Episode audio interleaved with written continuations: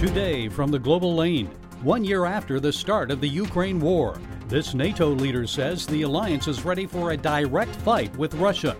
Is it only saber rattling or is NATO preparing for World War III? It is useful, I think, to make clear to our enemies that we are willing to fight so that they don't try to take advantage of us. Mail in ballots for everyone? 10 million votes from the last election go unaccounted for in California. How can Americans protect election integrity in 2024? The people need to get involved in protect that chain of custody because otherwise, you know, it's ballots all over the place. Anybody can cast anything. Saying farewell to Tyre Nichols. How might this mother or the nation forgive such a brutal act? Our hearts cry out for justice. God also sees those who are offenders and sees their brokenness. Justice looks uh, for God, looks for restoration. And it's all right here on the global lane. Are you ready for World War III? The chairman of NATO's military committee says the U.S., Canadian, and European alliance is ready for a direct fight with Russia. The Ukraine war started one year ago this month, so is any end in sight? What can we learn from past conflicts to hasten peace? Here with us is historian Mark Moyar, William P. Harris Chair of Military History at Hillsdale College, author of the book Triumph Regained The Vietnam War, 1965 through 1968. Mark, we'll get to your book in a moment, but first, you're an expert on military history. So, is this just saber rattling, or is an escalated conflict, maybe even a World War III, uh, possible or even likely? Well, I think anything's possible in international conflict. I think there are some things we can learn, and one of the most important is conveying resolution at a time of crisis. And that's actually one of the things that we didn't do well in Vietnam. And Lyndon Johnson actually suggested in 1964 that we weren't going to fight for Vietnam. So it is useful, I think, to make clear to our enemies that we are willing to fight so that they don't try to take advantage of us. Well, we know the Ukraine war started one year ago this month, and it seems there were a lot of miscalculations, especially on the part of Vladimir Putin. Uh, he and his military have suffered a lot of setbacks. So, just how capable is his army at this time? What difference are the weapons provided by the U.S. and NATO making uh, in the war? Will they be enough to defeat Putin, do you think? Well, those are excellent questions. And part of the problem that we see in Ukraine is a timeless one that we've seen in other wars, which is that you don't really know everything you would like to know, and oftentimes what you think you know is is inaccurate. So it does seem Putin has taken a lot of damage, but we've also seen the Ukrainians have suffered casualties close to those of the Russians, and the Russians are giving indications of getting their act together. They also have a bigger population than Ukraine, so I think it's we, we've got to be careful about drawing any conclusions about who's stronger here and recognize that it'll it could be decades from now that we know the full truth about both sides. Well, it could still be a long war. I, I know NATO would like to see regime change, Putin out. You know how that worked or didn't work when the CIA helped to assassinate South Vietnamese President Diem in 1963. So, what are the risks with Russia regime change? Couldn't we end up with someone worse, the devil we don't know, instead of the devil we do know? Yes, that's certainly the case. The you know Vietnamese conflict shows us that uh, yeah we we sometimes have an ability to change regimes, but oftentimes things don't go as planned. Uh, you know, in case South Vietnam, we even uh, destroyed our own ally, which was part of the big problem. And then we never really fully comprehended our opponent, we thought Ho Chi Minh was still in charge for years after he had actually given way to others. And uh, so, yeah, certainly no guarantee that a replacement for Putin would be better. And as, as you said, could be even worse than what we have right now.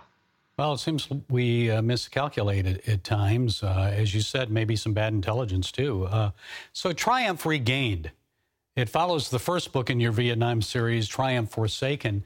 This is a significant period in Vietnam War history, 65 through 68, and I know you go into quite a bit of detail about the Tet Offensive.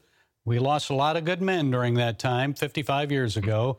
The consensus of many historians, of course, Mark, is that the war was misguided, unjust, and you differ with that view. Why?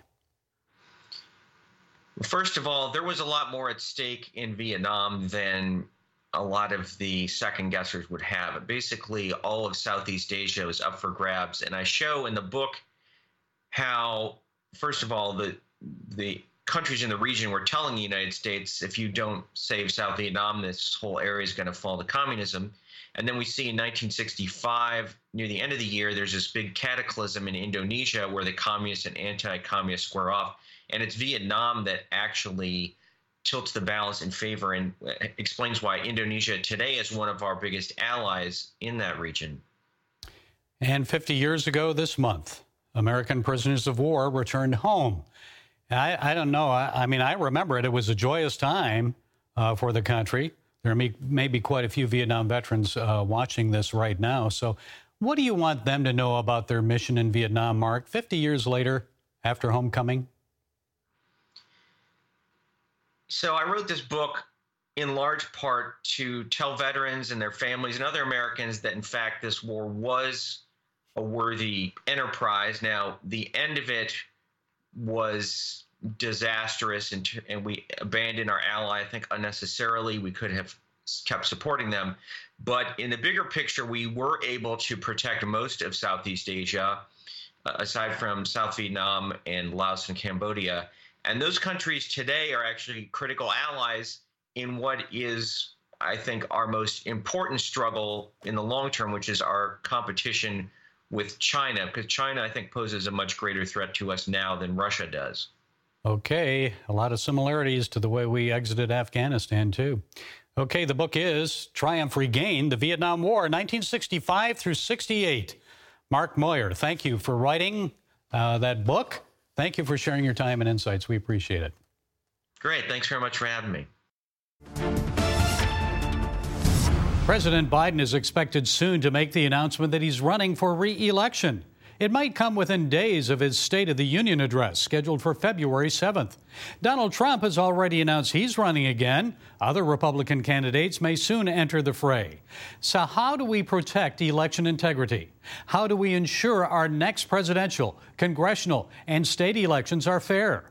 Well, joining us is Christina Bobb, author of the book Stealing Your Vote.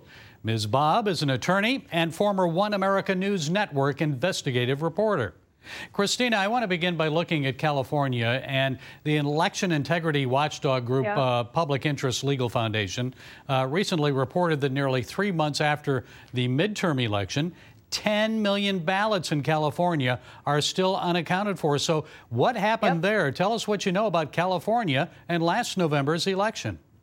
Yeah, well, I think California is doing everything they can under Gavin Newsom's leadership to make elections less integrous, less transparent, much more porous and manipulatable. And, you know, recently, I want to say about a year or two ago, they went to all mail-in ballots, you know, flooding the states with ballots. And these are the problems that result when you do that is you have 10 million votes unaccounted for or overcounted or who knows what happened with these ballots. So um, California they need to clean up their elections, and I, I, I hope that they do. But I, under Gavin Newsom, you know, the laws, I don't expect the laws to necessarily change. So it's up to the people in California to actually get involved and protect that chain of custody. Well, nearly one quarter uh, of a million ballots in California were rejected in the primaries and midterm yep. elections.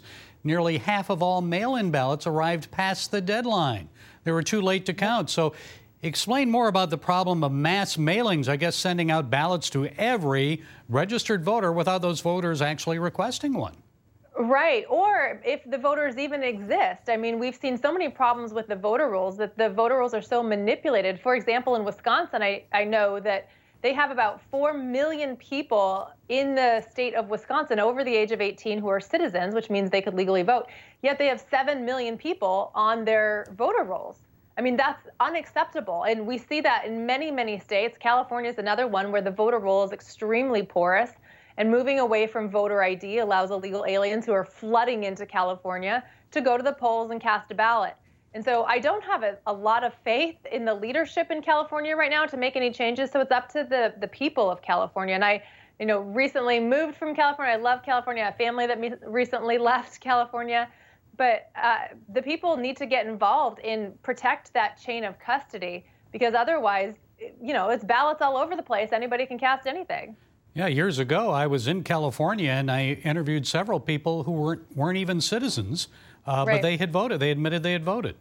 Uh, two more election practices, of course, of concern are ballot drop boxes and ballot harvesting. So tell us how those might affect the vote. Yeah, so the Dropbox is a relatively insecure way to cast a ballot. It's basically like putting putting your ballot in the mail, except it's not the U.S. Postal Service that takes it to the poll center. It's some random person who nobody really knows who these people are. Um, they might be volunteers. Supposed to, they're supposed to be, you know, government contracted organizations. But as many people saw in 2000 Mules and other places, there's a lot of questions about who's actually accessing these ballot drop-offs. And so are they adding to the tally? In some cases, I found information where people were actually taking the Dropbox ballots in Republican areas and just tossing them so that they wouldn't be counted. Um, so it's an insecure way to cast a ballot. However, it, there are ways to secure it. In Florida, we had this issue, yet there were many, many volunteers who literally just stood outside of the ballot box. They did it in shifts to make sure that the ballot box was was secure. So that really is the key to these upcoming elections, and certainly for 2024, we have to have people involved. The advantage that we have against the crazy liberals who have taken over so much of our government is that there's more of us than them. And the only way we can use that to our advantage is if the more of us actually are involved and put weight behind what we're doing. Well, Senator Josh Hawley has introduced legislation that would ban ballot harvesting in federal elections, also require that mail in ballots be counted and recorded immediately and that counting yep. on election night continue until completed. No pauses in counting. So, what do you think of those steps to ensure election integrity? I think that's great. I think that's one step, and I think there there need to be many other steps. I don't like the centralized counting facilities we saw in uh, Atlanta and Milwaukee, in Maricopa County, and Phoenix, where they take all the whole county and count them in one little location. And even though uh, Senator Hawley's legislation doesn't necessarily touch on that, it, it kind of piggybacks off the fact we need to make the elections more secure by dispersing where the votes are actually tally, tallied. To his point, it needs to be done immediately and public so that people actually know what the count is rather than them doing it behind closed doors, finding enough ballots later and then saying, oh, look it, now it's a Democrat who won. Okay, we'll wait and see if uh, Senator Hawley's legislation goes anywhere, what Congress and state legislatures do but people need to let them know how they feel. The book is Absolutely. Stealing Your Vote. Christina Bobb, thank you for sharing your insights. We appreciate it. Thank you so much. In Memphis this week, funeral services for 29 year old Tyre Nichols, the man brutally beaten to death by police. Nichols' mother, RowVaughn Wells, says she's praying for the police officers and their families. But how could a mother or anyone forgive such a brutal, inhumane act? Well, here to explain how he was able to come to a place of forgiveness for the abuse that he endured is Pastor David Peterson. Pastor Peterson is author of the book Journey to Forgiveness 21 Milestones to Freedom. Pastor Peterson, it's, it's so good to talk with you. Now, before you share your story, what do you want Tyre's mother and family members, others, to understand about the freedom found in forgiveness. This was a horrific crime. It shocked our nation. It would seem almost impossible to forgive those who were responsible for such an evil act. Well, I, I just first want to extend my deepest condolences, of course. But also, forgiveness is one of the most powerful things that only we can give. And it's something that we do for ourselves, and that it's something that we walk out on, even on a daily basis, it's not necessarily something that's really easy, especially in the face of uh, atrocities and deep, deep hurts. And well, of course, our thoughts and prayers are with this family. And, and most people want to see justice for Tyre. So tell us what is the relationship between justice and forgiveness? Uh, justice seeks that what has been lost or taken is in some way restored or even in some way redeemed. We may not see justice as God sees justice. We may only see legal systems, and there's a real difference uh, our hearts cry out for justice. I'm so thankful for the words of scripture which bring us encouragement that God hears our cries and knows um, each of our sadnesses. And uh, he himself, the word says, Vengeance is mine, saith the Lord, I shall repay. And that's one of my milestones to freedom is even on a daily basis to be able to say, um, surrender that to God and just trust Him that He sees and He knows, and He also sees those who are offenders and sees their brokenness as well. Justice looks uh, for God, looks for restoration for everyone involved, including those who um, perpetuate and, and hurt. Well, tell us about your story. First, I understand you grew up with essential tremors, and that's a neurological disorder that uh, causes uncontrollable trembling. So, what happened to you, David? What caused that? So, ever since I was three or, or so, maybe younger, um, I've had essential tremor, and it's something that runs in our family and it originates deep inside the brain. And uh, like a lot of kids uh, growing up, for one reason or another, um, other folks find something to pick at. It's not just tremors, there are also things um, throughout my life. For example, when I was 12, I was targeted by a pedophile. Unfortunately, one in six men. Uh, that's a reality. I'm like a junkie. I am bitter. I'm resentful. And I'm very angry and realized that it was affecting my relationship with my wonderful wife and even my kids. And I had come to my pastor and said, Can you show me some ways that I can deal with unforgiveness? And he was able to help me with a couple of the ways and I have them included in my book, Journey to Forgiveness 21 Milestones to Freedom. Well, briefly then, uh, how do we come to that place of forgiveness? What must others do to experience the freedom that you say you now have? Well, I think, you know, we're told by pastors and well meaning people, you have to forgive, right? We hear that all the time. And Jesus was never, ever soft on the need for forgiveness. And it was even part of, I mean, so much part of his mission and his message and his healing and redeeming um, qualities was to speak about forgiveness. Um, when we're wronged, those episodes, those significant episodes, kind of like find a place on the, well, remember the days of records and record players? They they kind of find a way and notch a little place into our memory bank.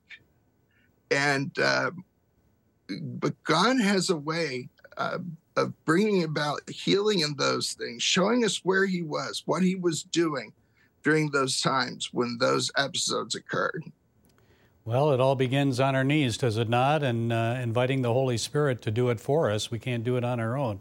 The book is Journey to Forgiveness 21 milestones to freedom. Pastor David Peterson, thank you for setting us straight today. We appreciate it. Thanks so much. God's richest blessings. New Gallup poll released this week shows Americans believe government is the nation's top problem. 21% of those polled expressed concern about poor leadership. No wonder. Presidents from both political parties, former President Donald Trump and President Joe Biden, are under investigation for removing classified documents from the White House. Our former vice president admitted the same. And what about the ethics allegations of newly elected New York Congressman George Santos, accused of lying repeatedly to get elected? Well, House Speaker Kevin McCarthy says he'll wait and see if the Ethics Committee finds any criminality in what Santos did before he makes a decision on a possible vote to remove him from Congress. Folks, don't get me wrong here. I'm not excusing what Santos may have done, but if lying to get elected is the standard for removing someone from Congress, then most of the offices on Capitol Hill would be vacant. And Congress keeps spending money, adding to the national debt, which will soon exceed $32 trillion. So, no wonder Americans rate government as our biggest problem. The second top concern inflation. No surprise there. It currently stands at 6.5%. Just about everything costs more, including eggs. Depending on the breed, in many places, you can buy a live chicken for less than the cost of a dozen eggs. I was surprised that out of the top nine issues of concern, morality and family issues rated last. Only 4% of the people polled showed concern about that. Folks, the reason we don't trust government is our leaders' lack of concern for ethics, morality, and family values. A so called family friendly drag show at a Texas community center is just one example. No outrage or law violations were noted here, even though the drag queen strutted his stuff in a bodysuit and he told children in attendance to close their ears as he announced, Cheers to the ones who lick us where we well, you get the idea. It's what people do to release bodily fluids. Well, community centers are usually required to abide by community standards. Shouldn't drag shows be limited to appropriate licensed venues like nightclubs or sexually oriented businesses? Do local officials think it's okay to violate ordinances and expose children to this? Maybe not this Texas drag show, but other similar shows have exposed children to breasts and genitalia. Is this what we want for our children?